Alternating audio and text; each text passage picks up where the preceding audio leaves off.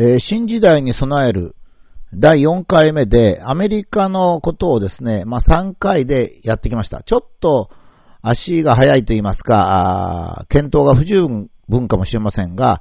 まあ、全体像を見るのにですね、一つのことにあまり長くやってると、まあ、全体像が見えにくいということで、ここら辺でですね、えー、アメリカは後退していくと。まあ10年ぐらいよくわかりませんが、再来年ぐらいから徐々に後退するという話が出てくるだろうと。そうしますと、東アジアから、えー、アメリカが抜いていきますからね。そうしますと、当然東アジアは中国が相当頑張ると。まあ、こういうことになりますので、今度中国が崩壊するかと、まあ、いうことについて、えー、と、考えてみたいと思います。えー、私たちはですね、えー、日本はですね、えー、アメリカ、ロシア、中国という大国に囲まれておりまして、えー、従って、えー、過去にもですね、日清戦争、日露戦争、太平洋戦争とですね、まあ、この3カ国と戦争をしていると。まあ、こういうふうになるわけですが、えー、ロシアはですね、どんどんどんどんモスクワからシベリアの方に来て、ウラジオストックまで、まあ、来たわけですが、え、そこで、え、日露戦争でも痛い目にあったもんですから、え、それ以後はですね、え日本を取りに来るということは、まあ、なかったわけですね。で、中国は、まあ、二つの見方がありまして、一つは、まあ、普通の見方であります。これは、徐々に中国が力をつけて太平洋に進出し、え、沖縄諸島は、尖閣諸島、沖縄、それから、今、フィリピンとかベトナムと揉めている東、南シナ海、それから台湾を侵略して、海軍が自由に太平洋に出ると。まあ、こういう風になるだろうという大方の見方ですね。で、もう一つは、まあ、中国は逆だと。崩壊するという見方もありまして、まあ、これは、あの、政治的には共産党の失敗。それから多民族国家の崩壊。それから軍事的には軍部の独裁と独創。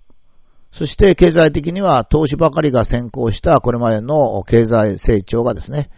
消費が追いつかずにバブルが崩壊するだろうと。まあこういうようなことが考えられるわけですね。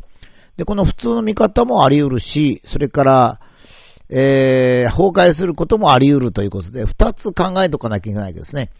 この歴史というとか、それから将来を考えるときですね、とかく人間は自分がこう思うという、それは別に構わないんですけども、えー、やはり世界は自分の通りにはいかないわけですから、えー、二つ可能性のあるときは二つ考えておく必要があると。まあ、こういうことですね。で、もともとあの、シナというのは難しいんですね、中国は。シナと言いましてね、これはチャイナでありますが、これはあの、今シナというとですね、ちょっと知識の生半可な人がですね、別紙であると言いますけども、だけどそんなことなくてですね、中国人自身がチャイナと、呼んできたわけですね。これには、現在中国の領土になっている満州、内モンゴル、新疆ウイグル、チベットは入っておりません。ここは共産中国ができた時に、まあ偶然にというか力関係で中国に組み込まれた時であります。で、今の中国は多民族国家であるということと、10億、13億人、もしくは15億人という多すぎる人口があってですね、非常に不満が鬱積しているわけです。これを解消するために、まあ、天安門事件で見られるような強圧的な政治と反日キャンペーンというこの二つで補ってきたわけですね。ところが、まあ、あの、強圧的な政治もちょっといろいろ問題がありますし、それから反日キャンペーンももう20年も続いてきたので、ちょっと飽きてきてるっていう感じもあるんですね。それからまあ何か事件が起こると、まあウイグル族のせいにするっていうようなこともあって、まあチベットウイグル地方ではかなり不満が溜まっていると。まあ、軍事的には現在の習近平主席の政権がですね、これは軍部に抑えられていると言われておりまして、まあ、それが東、南シナ海でのベトナムとの衝突とかですね、まあ、尖閣諸島をめぐる、まあ、戦闘機が、中国人、中国軍の戦闘機が日本の自衛隊機に接近するといったものが、まあ、見られるわけですね。で、まあ、あの、今のところ、まあ、軍事的なことだけだったら、まあ、問題が大きくならないんですが、まあ、中国の行動が国際的な圧力を生みですね、貿易が停滞して経済活動が低下し、まあ、いろんなことがもたらされるというふうに、まあ、考えられるわけですね。もう一つは、え、中国経済というのは大体年率8%ぐらいの伸びをしてきたんですが、まあ、経済成長というのは投資でも消費でも伸びるんですが、まあ、中国経済の場合はですね、まあ、まだあそれほどお金が裕福にあるわけじゃないので、どちらかと言いますと、投資を中心に進んできたと。まず、経済段階としては、まず簡単に言えば、どんどんマンションを建てるっていうわけですよ。これお金を借りれば誰でもマンションを建てられるわけですね。で、建てたマンションに人が入らないとですね、ダメなわけですね。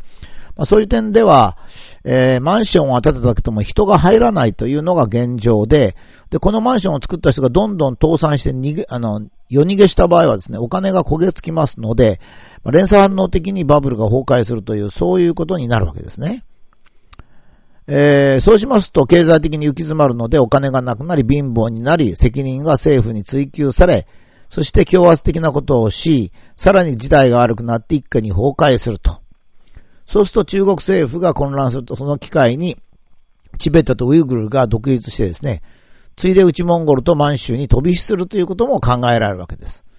まあそれを、まあその予想してですね、中国の富裕層が相当海外に逃げ出しているという情報も多くて、まあわからないんですね。割と皆さん中国の悪口の好きなので、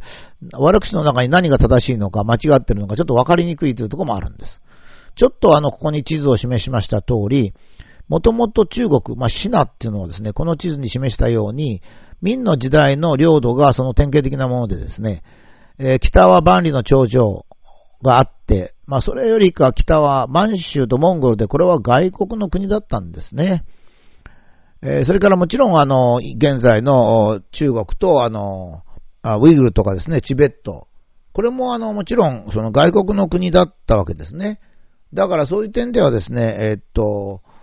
まあ今の中国の領土ってのはちょっと拡大してるんですね。だから不安定なんですね。もちろんあの台湾も昔は中国の領土ではな、あったことなくてですね、むしろ日本の領土だったことがあるわけですが、まあ、毛外地と言ってですね、まあ、シナ軍が駐留していたことはあるんです、駐屯地だけども外国軍が来たらまあ戦わずに逃げるというのは、まあそういった地域だったのですね。ですから現在の台湾はちょっと言いにくいんですが、まあ、不法に、えーえー、と中国の人に占領された地域だとも言えるんですね。で、あの、もともとですね、えー、中国中、中国中央政府っていうのはですね、あの、ウイグルを圧迫してるわけですが、ウイグルはイスライスラム教徒で民族系でもですね、どちらかというと中央アジア系、トルコ系で全く違うんですね。えー、ですから、この民の時代の地図を見ますとね、えー、中国、いわゆるシナというのと、それからその現在の中国の占領地っていうのはよくわかるんですが、これをもう一回ですね、中華民国ができた当時の国の割合をちょっと示しますとですね、まあ、あの、次のようになっておりまして、国が、多くの国がですね、今では中国に合併されている状態だということが、まあ、言えるわけですね。そうなりますとね、中国が発展するか崩壊するか、まあ、五分五分かなと。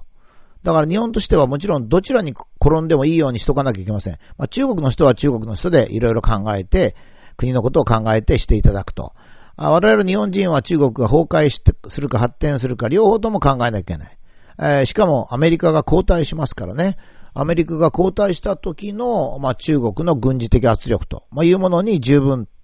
対抗力をつけておく必要がある。もしくは中国が崩壊してしまうとですね、日本も経済的に大打撃を受ける可能性がありますので、まあ、その準備をしとかなきゃいけない。つまり、両方しとかなきゃいけないんですね。これは本当はですね、えっ、と、マスコミがもう少し、えー、突っ込んだ番組を作って、そして、個人一人一人が考えなくてもですね、えっ、と、日本中で大体のコンセンサスを作っておくことがいいんですが、なかなか最近のマスコミはですね、えー、視聴率を取るのが難しいんですね。まあ、このシリーズで言うように、女性がですね、比較的政治とか産業っていうのが番組が始まりますと、チャンネル変えちゃうもんですから、まあ、そうしますとなかなかそういう番組ができないっていう、まあ、悪循環なんですね。で、まあ、特にその中で私が問題だと思うのは、中国とはこういう国だっていう解説が非常に多くて、これもいいんですけどね。それがちょっと行き過ぎましてね、格のごとくひどい国だというのばっかが多いっていことがあるんですね。だけども、もちろん中国は日本ではありませんから、えー、中国と日本はですね、国家体制も歴史も大きく違います。まあ彼らは大陸ですからね、やっぱり日本人よりか厳しいんですよ。だから自分の身を守るとかですね、まあ、日本人から見れば嘘をつくとか、まああの、恩義を感じないって言いますけどね。